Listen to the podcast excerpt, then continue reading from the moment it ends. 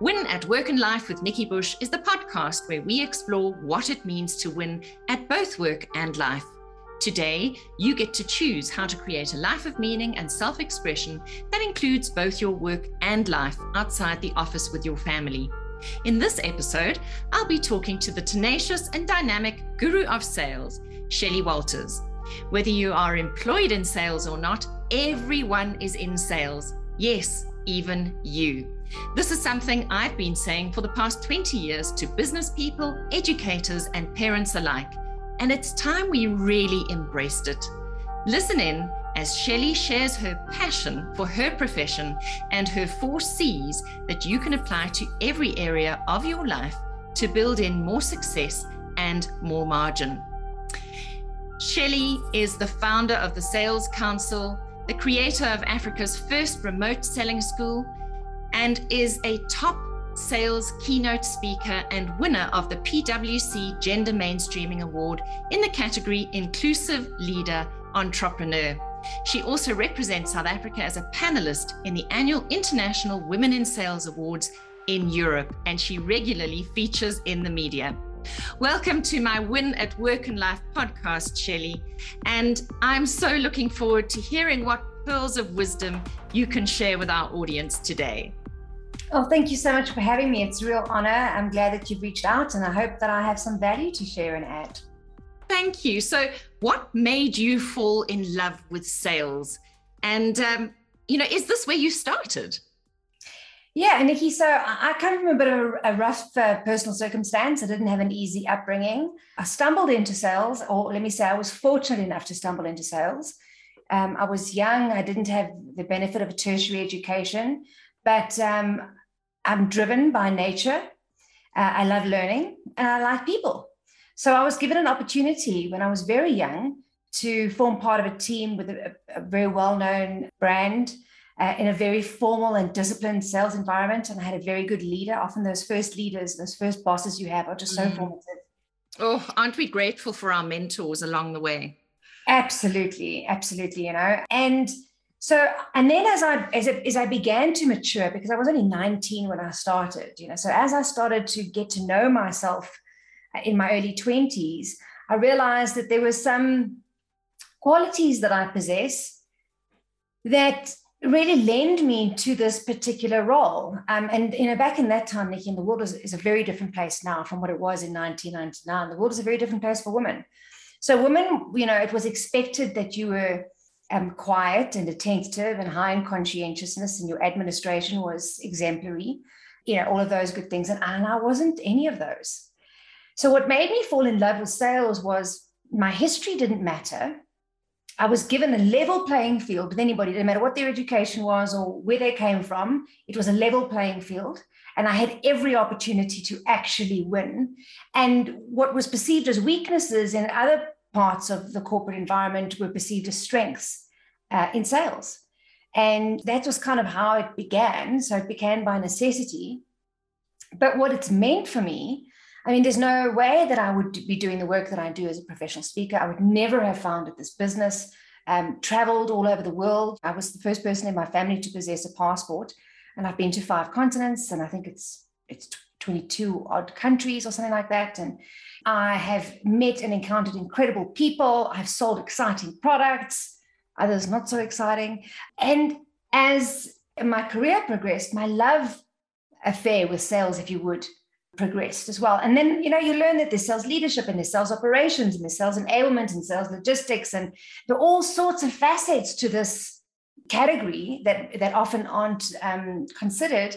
And over time finding my own little place here and with my passion for learning and, and working with individuals and helping their sales performance um, yeah it's just i feel you know i think it feels a bit like a marriage where you couldn't think you would have loved it more but actually over time it's matured and i do i do love the role and that's so interesting because, you know, finding your voice is so important. And you found your authentic voice. And it's not a little space you're playing in, it's actually a highly influential space that you now inhabit in the sales arena, a leadership space. I've had my own experience with sales, which I really appreciate every single day. And I'm so grateful that I had a number of years actually in direct selling. And I know that, uh, you know, you have an opinion on sales and direct selling and, and the role it's played in the emancipation of women. And my comment here, apart from the female aspect of it, is that when you actually start selling at the coalface, you learn so much about human nature. And you would never have been able to have learned that or discovered that if you'd been sitting in an office behind a computer. So I found that the most valuable experience that has informed so much of what I do today because I understand human needs, how to read them, and how to satisfy them.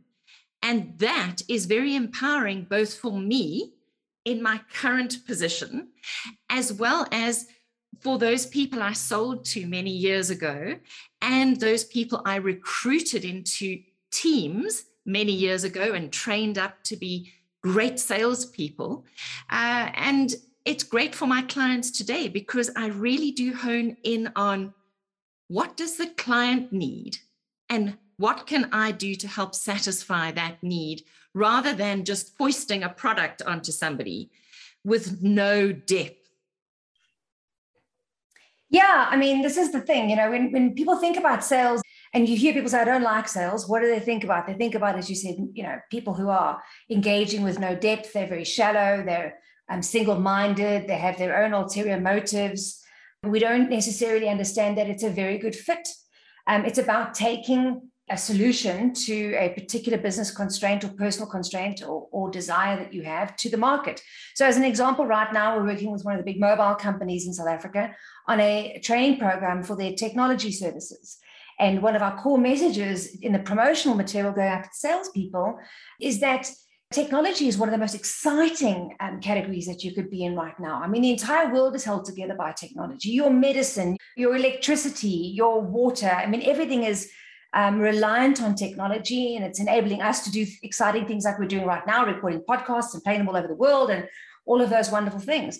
But somebody has to take it to market. And everybody wants to be the person, Nikki, who's a successful business person. And yet there are so few people who are willing to put their hand up and go, oh, I'll be the one who will go out there and speak up.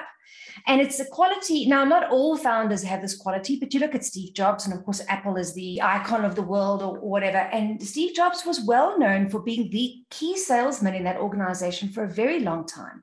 And what you talk about, Nikki, and the, the, the skills that you learn, I mean, there's multiple skills that we would consider core sales skills like negotiation skills, questioning skills, meeting management, etc.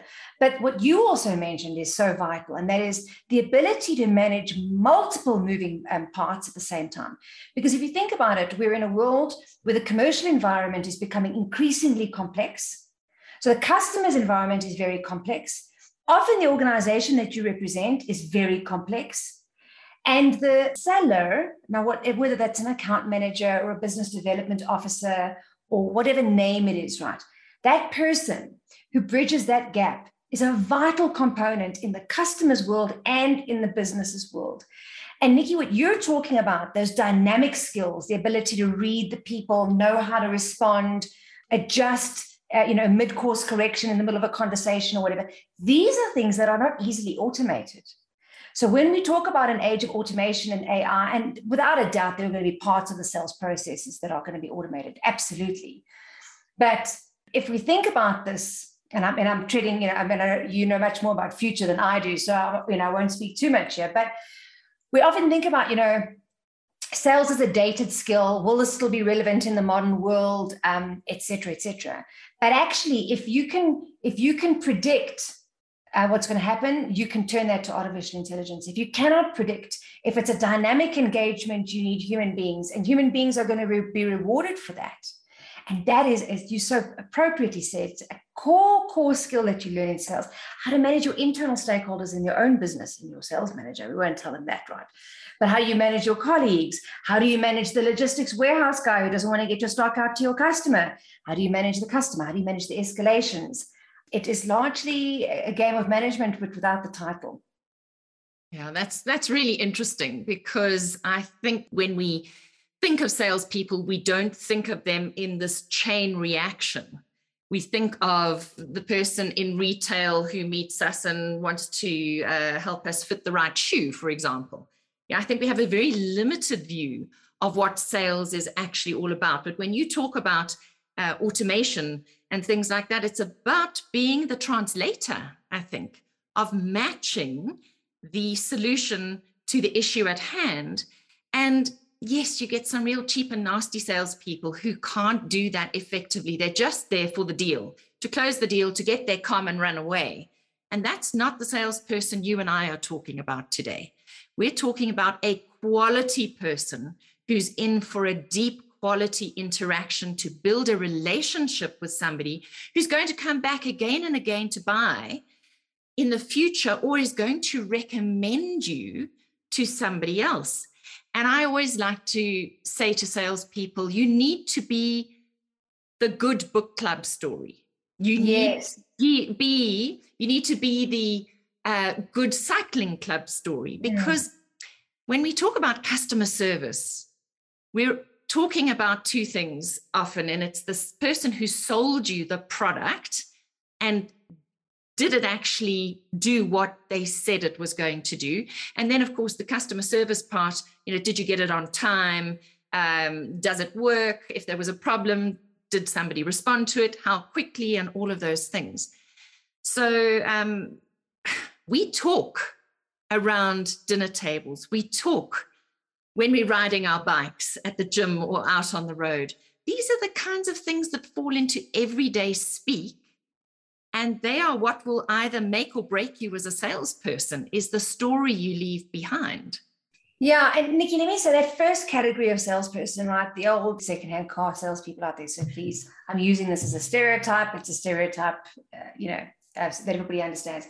But that or the double glazing window salespeople, their days are numbered. The internet and you know the proliferation. I mean, even even sophisticated sellers in a complex sales environment are challenged by the adoption of technology and learning to sell across multiple channels because customers are not expecting that an organization, not necessarily a person, but that an organization is responsive everywhere at any time.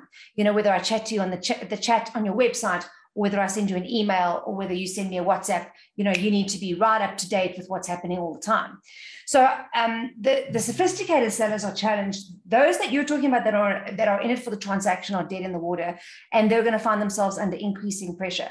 Now, and that's that's an unnecessary loss because it is within the grasp of any one of those individuals to go out there and learn the skills and apply themselves to actually learning what it is that customers want because okay, you know, on the one hand, I could say sales is really simple. Now, the truth is it's very nuanced, and you know, the more complex, the, the more expensive the, uh, the, the product or service is that you're selling, the longer the sales cycle, the more people get involved, the more complex it gets. But at its core, you are entering into a series of discussions with somebody to persuade them logically and emotionally. It's not, you know, people don't only buy on emotion, and people certainly don't only buy on logic. Um, you know, uh, well rounded people, uh, these two things work together. But you could go out there and learn what it is that customers are looking for, and you could learn how to communicate with them, and you could adjust. You know, it's like anything else. So you've got to change. And if you're still selling in the same way you sold 10 years ago, well, hello, have a look around you. The entire world has changed in 10 years. 10 years ago, Nikki, I arrived in Johannesburg from Nelson Mandela Bay. And yes, Google Maps was out, but it wasn't reliable. And I still had a map book in my car, and data was expensive. And there were still people who had actual fax machines. The world's changed a lot in 10 years. So, th- so that's the one thing I wanted to say. And then just going back to, you know, what sales is meant for women, it would be helpful to think of sales as a trade. You know, you could go and learn how to be a trade, you know, you could, you could go and learn a trade at any age. Now, I'm not suggesting for a moment that it's easy. And this, this is a more nuanced discussion. You need to consider, given your age, what is your area of expertise? What is your area of passion? What type of individual are you? And how would you sell? And there's many different ways of selling. You could be an introvert, you could be an extrovert, you could be somewhere on the scale, like most of us are. You could sell online only. You could sell in person. You could sell as a blend of online and in person. Uh, you could sit behind a chat box if that's what you want to do. There are so many different ways um, that you could actually do this. But that's what sales represented to women as far back as 1886. The world is a much better place for women than it was back then. I can't speak for anyone else, but I've just got to say 1886, ladies, cast your minds back. No birth control. Okay. You're living in the constant threat of war. You have um, multiple children. Nine is not an, an unusual number. You have no washing machine, no microwave, no Woolworths, no car. Sounds um, dreadful. No Can we get off this this bus? how, how, so so where does sales fit into that? Because women didn't have jobs. Well, this is it. So now, in all of the scenario, your two eldest children, the one you meant to, to raise, you know, without any harm coming to them, they go off to war. So does your husband, and they don't come back. And even if they did come back, you were on your own for three or four years. What are you going to do? You have no education. You're not connected. What are you going to do? And companies like Avon, um, and I mean, this is why we've got to say about direct selling, you know, it has provided, it solved a real problem in a real market, and it is one of the oldest um, sales industries in existence. And it meant that you as a woman, so to a degree, right, especially in the direct selling environment, to a degree, you were in charge of your own times. You could still be a mom, or you could study. Um, you, you were not limited by any politics. It really came down to only how much you could sell. And if you could learn how to knock on more doors, have more conversations, be more effective at those conversations, you would sell more product and you would make more money. And that's really what it came down to. And so sales and then of course as we've already spoken about sales is a role that evolves. So that meant you could then become you know um, a head of your own kind of group and you could lead that group and become an area manager or a regional manager or a sales manager or a sales leader. And so if you look at sales Nikki, out of all of the professions and of course this does vary from category to, or industry to industry but um, in some uh, uh, markets like uh, the us they say up to 70% of salespeople are women. Wow I'm not surprised though, because women are better listeners and better communicators on the whole, because we're talkers uh, and we've got the empathy gene and the nurturing gene. So we want to hear people's stories and we're prepared to sit and listen to them and tease them out of them, uh, which then gives you more information to work with to then provide a solution for that particular problem. Yeah, I think, you know, I mean, women, depending on their life circumstance, can be very motivated, nothing more motivated than a single mother the the humility that we bring. You know when i started in my career in 1999 if a man walked into the office i would often make tea or coffee and i was not the tea lady. Mm. today i wouldn't do that. The world's you know is again a different place. But that humility that we bring that yes sir no sir three bags full can actually be quite helpful. Because we're all willing to some of us are better listeners than others and i say that because it's something i've had to work at. But we are very used to biding our time to you know eventually getting around to being able to position what it is that we want. So we can uh, we can apply ourselves to the long game. Um, and also nikki we're also very good at uh, forming allies with the internal advocates which are often wives or um, uh, executive assistants pas event organizers. So we can really form solid good bonds with those. Not to mention the fact that now thankfully in 2022 i mean i think 70% of my customers in terms of decision makers ceos heads of department or whatnot um, are women. So of course that's that means you know that gives us that um, that opportunity. But yeah, I think everything that you've said, and then you know that humility and that ability to foster the not so obvious relationships. Look, there are some disadvantages. I can't play golf and I can't drink tequila. So you know, there's a category. you know, there's a category there, um, uh, and and you know, this is also why we've got you know we've got some guys on our sales team who absolutely love that kind of stuff, and when we have those events, then they go out there.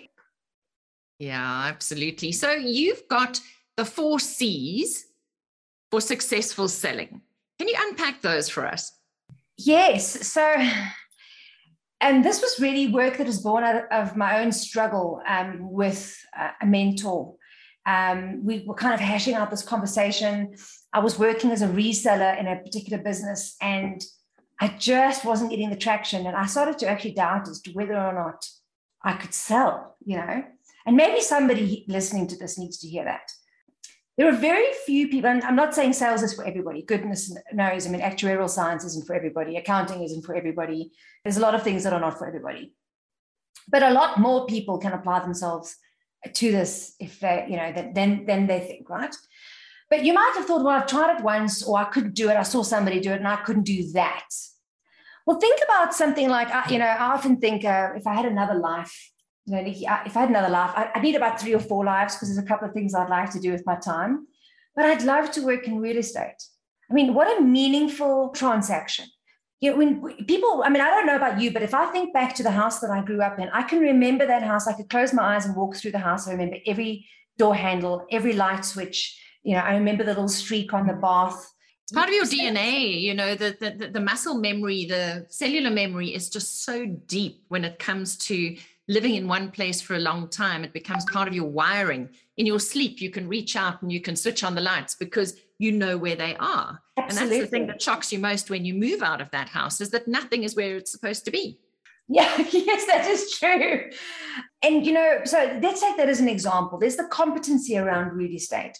There's, you know, you've got to learn the legalities, you need to get your qualification in real estate and, and so on and so forth.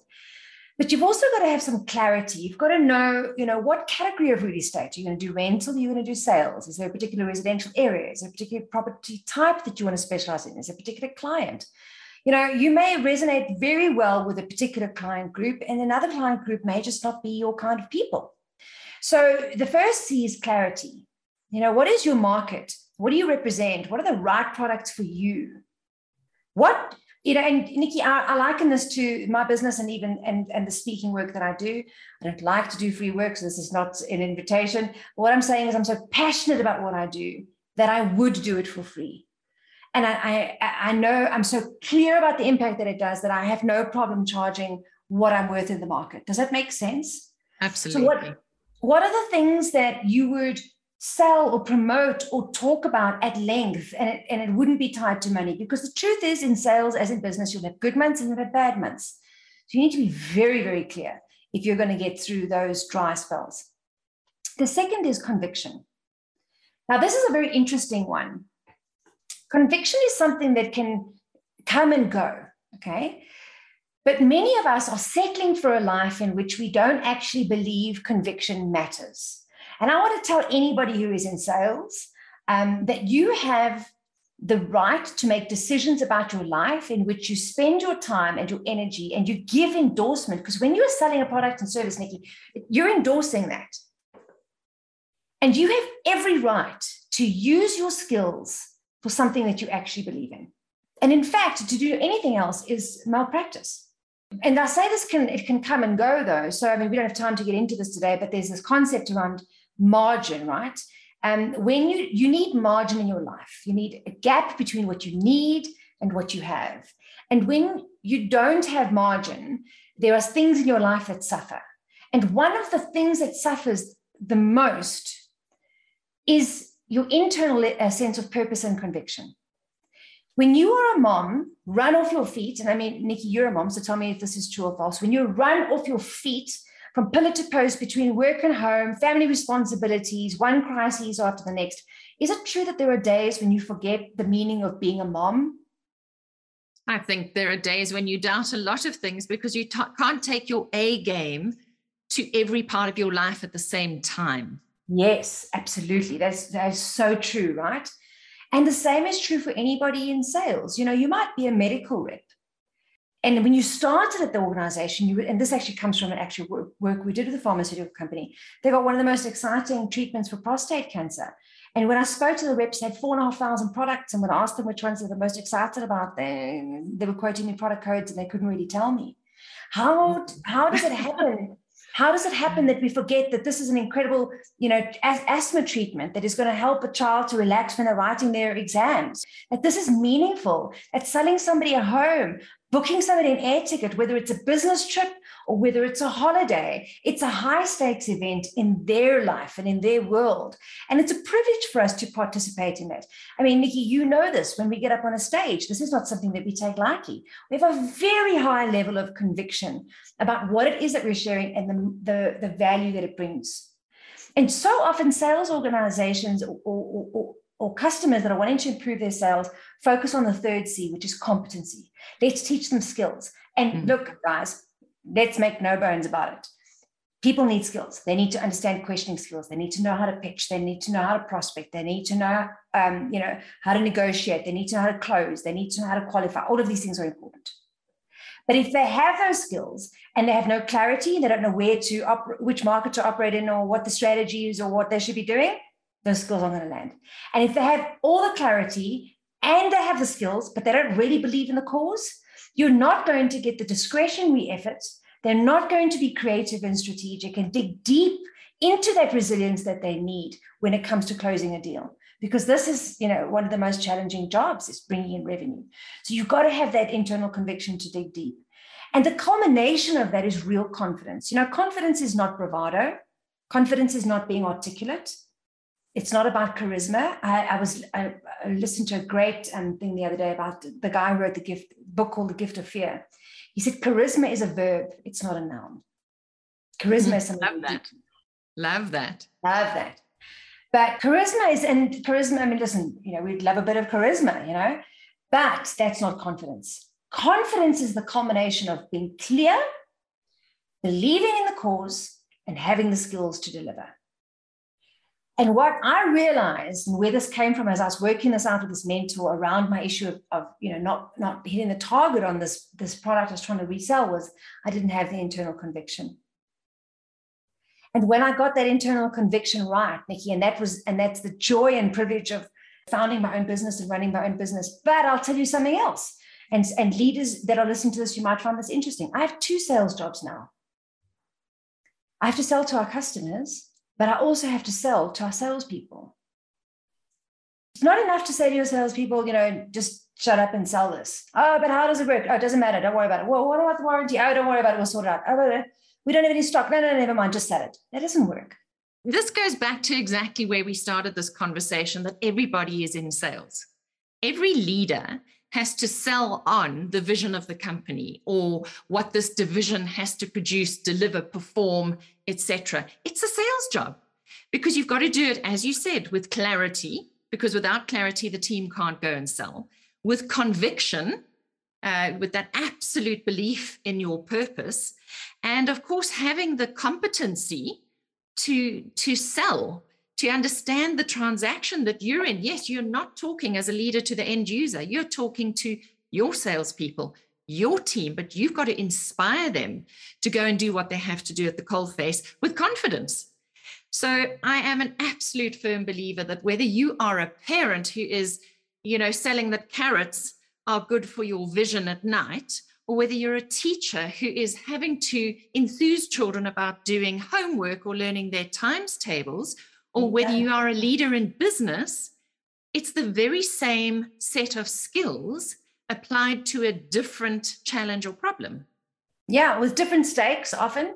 But, you know, yes. I mean, people say to me, oh, you know, sales is smarmy or sleazy and it's manipulative. And then I ask them this question I ask them, what is the difference between manipulation and motivation? And my answer is the difference between motivation and manipulation is intent. Yeah. So, I mean, give you give an example. Everybody knows Jordan Belfort and the Wolf of Wall Street, right? Um, yeah. And I, it, it really does amaze me. I mean, this is an individual who is a, a convicted con artist. I mean, he's a known criminal. But he was very effective at the selling part of it at a, at a particular time. Um, and it's, it's interesting because, in a way, people vacillate between is he a villain or is he a hero? I'm I'm perfectly clear on where I sit on that line, just to be clear. But now imagine for a moment, let's say, let's say there's a, a broker or an advisor from um, Allan Gray or Investec. And they're calling a customer. And that same customer is being called by a Jordan Belfort type. And the Allan Gray or Investec representative says, you know what, this, these sales things are beneath me. But the person who's hustling and who has ill intent is willing to do whatever it takes to close the deal. In my worldview, it is the responsibility of any of us who are running an ethical business with a quality product or service that solves a real world challenge in the real world. It is our responsibility to develop these skills to a level that by far outperforms those that are, that are operating in the market with ill intent. So for anybody who's listening, thinking, oh, are we all selling? Nikki's right. We are all selling. Sometimes we've experienced manipulation and we think that's what sales is.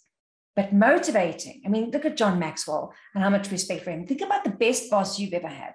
The best boss or best leader you've ever had undoubtedly helped you to break through a comfort zone. They persuaded you to do something you didn't want to do. For a benefit or an outcome, and ultimately you believe their emotion and logic over yours. We've all been there. And sometimes that has been the best thing that could have happened to us. Wouldn't you agree, Nikki? A hundred percent. And of course, as a person who is selling something, you've got to have a product. And if you don't have products to sell or enough products to sell, you're also going to be in a bind. One of the things, and this goes back to conviction, as you said the word conviction, it reminded me of when I was in direct selling. And I was one of the few area directors who bought in stock because I believed enough in the cause and in the product that I knew we were going to move that stock. And if you don't have stock to sell, you don't sell it. So it's actually having that intention and having that vision and that clarity, and then you will move that stock. Yeah, and actually, Nikki, you've also touched on a very other and another very important point there as a sales leader. There's an expression that says more is caught than taught, and so what it means is we often learn more by observing people. You know, it's not don't uh, it's not about what people say; it's about what people do. And we've got to be very cognizant. And I will tell you, this has been a steep learning curve for me from going from working on my own to now you know, having a team meeting on a Monday morning and being exposed to other human beings and having to be aware of what energy am I bringing and what am I expressing. And it might be something as simple as buying stock in to communicate to the team that actually my belief is high. And one of the best lessons that I ever learned, it wasn't a sales manager, but it was my ex-station manager at Kingfisher FM in Port Elizabeth, Tiens Pienaar. And he said to me, the one day I said to him, Tiens, don't you think you're expecting too much from this person? I'll never forget what he said to me. He said, Firstly, I don't believe I'm expecting too much. I do believe that it is within their capability, although it's going to be a stretch. And he said, Shelley, we don't do anybody any favors when we don't believe the best about them or believe in their potential. I've never forgotten that. And some, you know, that was something that that really instilled in me that, oh, this person believes in me and I trust them, they might be right it's so important for us to have mirrors in our lives. And I think people are those mirrors for us, that they hold up a mirror for us to look into to see ourselves differently. And when we get too used to looking in the same mirror, then we stop growing. So yes. it's vital that we are looking out for those mentors. And sometimes they find you. Are you listening? That's the question. Are you actually listening? Because people do sometimes see things in you that you don't see in yourself because they are looking at you from a different perspective. And it can be truly refreshing to hear the call if you are prepared to listen, if you really are listening to your universe and to yeah, act on.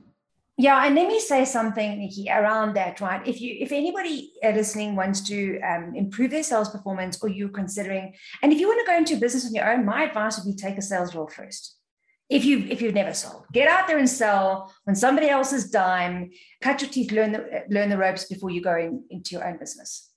I would 100% agree with that and i think a stint in sales for anybody is a fantastic fantastic plan yeah, and for anybody, parents listening, if your kids come out of varsity, uh, Warren Buffett's first job was in sales. The, um, the CEO of WesBank started in sales um, in secondhand cars. But what I want to say to anybody going in sales is you're going to need a thick skin. Like, make no bones about it. And I'm not talking about the rejection you get from customers. That's easy. A good sales manager is going to push on every tender spot. They are going to highlight every single weakness. And your personal development issues that you've left unresolved for decades are going to manifest like right there in your face. And you're going to have very uncomfortable conversations about your performance, and you're going to have a choice. So you, you've got to come into this teachable, humble, and willing to take tough feedback, or you will not overcome your barriers and improve your performance. It's just, so you've really got to have that thick skin. And often we talk about the rejection from customers. Hmm, that's nothing compared to the conflict that you're going to have with colleagues um, and a very good sales manager. Which speaks back to the, the four C's, particularly in uh, looking at this from my point of view conviction, and competency because you'll constantly be challenged on your skills and competency and your level of conviction. And as you say, I think that was interesting. You know, your unresolved personal stuff is going to come into play because if you don't resolve it, it reduces your confidence in yourself. And somebody might just hit on one of those old wounds, which will trigger you to respond in a way that maybe is not appropriate in that sales environment. Yeah, if you think about a sales engagement, imagine two um, two magnets, right? And you've got the two like poles. One of those magnets has got to flip around. Okay, if you're going to be able to bring those magnets together. So there's two fields there. And when you're working with a customer, you have your field, your desired outcome. Okay, I don't want to say your agenda, although it is an agenda, but that implies something else. You have a desired outcome. They um, have a perception a desired outcome. The idea here is that you actually have to overcome their perception. And I, I hate the word dominates, but for want of a better word, you need to influence and infiltrate their perception to a point where you become the dominant perception. If you are a people pleaser, and you are overly accommodating, you will not achieve this. So you need to be empathetic and a good listener, Nikki, as you've said, but you've got to be driven, you've got to be focused. And so if you haven't dealt with boundary issues, if you haven't dealt with learning how to be assertive, if you haven't learned how to be assertive, you're not going to be able to negotiate. You're going to want to cram underneath the table. So there's all sorts of opportunities here for your personal stuff to come out. And the conviction as well, you know, you've got to um, and you kind of see this in um, Will Smith's Pursuit of Happiness. He believed in himself. And this is true not only for salespeople. I'm going to say this to any business owner, although you probably know this by now, especially with what we've just come through with COVID. You know, when you put your head down at night and the world is swirling around you and you don't know what's happening with cash flow and you don't know what's happening with your sales, you have to have that internal conviction that you can do this. So, Nikki, you're so right that it starts with that self belief and that self confidence, and that is that's kind of the base from which you've got to build everything else. Mm, Shelley, you have just raised so many interesting thoughts for me, and the word that comes up right now is another C, and that is believing that you have a contribution to make. Mm. And if you can go to bed at night knowing that what you are selling is making a contribution is making people's lives better easier more efficient etc if you really believe in that you can rest well at night can i can i just um, say this on the contribution thing nikki and this is something very close to my heart sales has often been uh, you know even to the point of mocked as a as a profession so I get very emotional when I think about this. We've just come through this pandemic where when businesses lost sales, people lose jobs. So I don't care if you're selling seeds to farms in Messina or you're selling Mercedes Benz to people in Sandton. When you don't sell, the entire economy suffers. Like there's make no bones about it. There, there are some roles that have been able to be absorbed by technology. Um, and look, I mean, I'm not downplaying the impact that that has on people's personal lives. In sales, we have a unique opportunity, but we have to actually understand the seriousness and the impact we can make. Nikki, sales is an essential economic service. If we cannot sell, we don't manufacture cars, we don't build homes, the planes don't fly, the trains don't run, um, you know, the clothing is not made, the books are not delivered, the carpets are not installed, and the jobs are not created. And pre COVID, small and medium businesses in South Africa accounted for 47% of the jobs in this country. 47% of the jobs. So, you know, if you have nothing else that you can feel a sense of contribution about, and you think, oh, you know, I don't want to just go out there and think I'm lucky to have a job in sales, you know, but I've got to drive around Joburg all day or drive around wherever it is that you're driving around. Think about the fact that every time you make a sale, in its wake is demand for product, demand for service, logistics kicks in. It's literally all hinging on sales. And as small business owners, your success is our success. Uh, and I know we have a global audience here, but this, I'm sure, will play out in different ways in your area. But for us here in South Africa, I would argue there are few things more meaningful than getting behind job creation right now. That's an area we can all contribute. Shelley, I see our time is nearing an end. And I just want to say to our listeners right now that I can see Shelley as we're having this conversation. And as we reach this point in the conversation, she is so emotional. She has got tears streaming down her face. And I've got goosebumps. I've got goosebumps up and down my arms and my legs because I share this passion, Shelley, and I've been at that coal face of sales in previous careers, and I am at that coal face of sales every single day as a speaker. If I am not selling, I will not be in business. And I understand my role in the whole process, as, you, as you've just described. You know, that we, we all have a role to play, and sales has a critical role to play. So when I think about this conversation, the kinds of things that have struck me that I think are important to highlight. That sales will survive in the fourth industrial revolution. There is always going to be the need for sales people who can do what AI can't, which is do the translation between the human and the service or the product that's required. So we need those people. They are essential in our economy that they are part of the job creation process. I think that that was a stunning observation.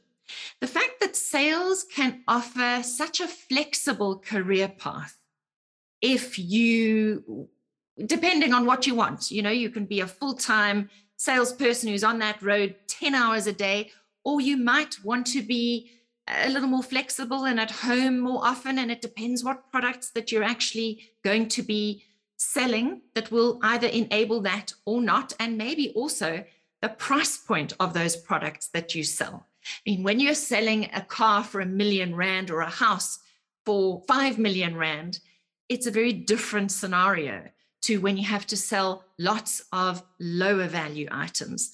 That's a completely different um, strategy.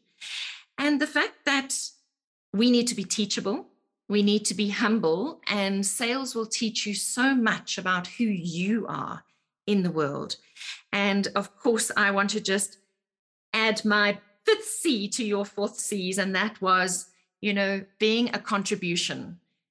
Sales is often, or sales people are often seen as takers in it for the commission. But if you can reverse engineer that to being a contribution, I think then you find your purpose in the world. So you can link what you sell to your deep inner purpose. And when you do, you have that conviction that will create the energy for sales success. And the last thing I want to mention is you use the word privilege. Uh, that being in sales can be a privilege. It's a privilege to be part of this transaction and if you believe that you're making a contribution, then you really can believe in the fact that it is a privilege. And then going to work every day is not drudge work, it's an absolute privilege. 100%.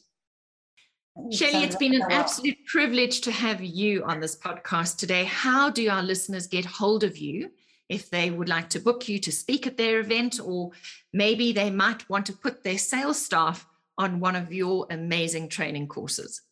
Nikki, so there's two websites they can go to. Um, and if you want to catch any of my personal blogs or anything like that, go to shelleywalters.com. That's S H E L L E Y, walters.com. Uh, alternatively, um, the business email address. So the business is the Sales Council. Now it's Council S E L, as in to give sage advice, not a, a committee sitting around discussing what they're going to do. So it's the Sales Council, C O U N S E L dot co dot za and you can also email us at hello at thesalescouncil.co.za. Shelley, thank you so much. And to any of our listeners out there, Shelley can really be such a boost to not just sales success, but really raising the bottom line of your organization. Shelley, thank you. And to our listeners, please send through your comments, questions, and topic suggestions to info at nikkibush.com. You're invited to share this podcast with your friends and colleagues to empower them to win at work and life too.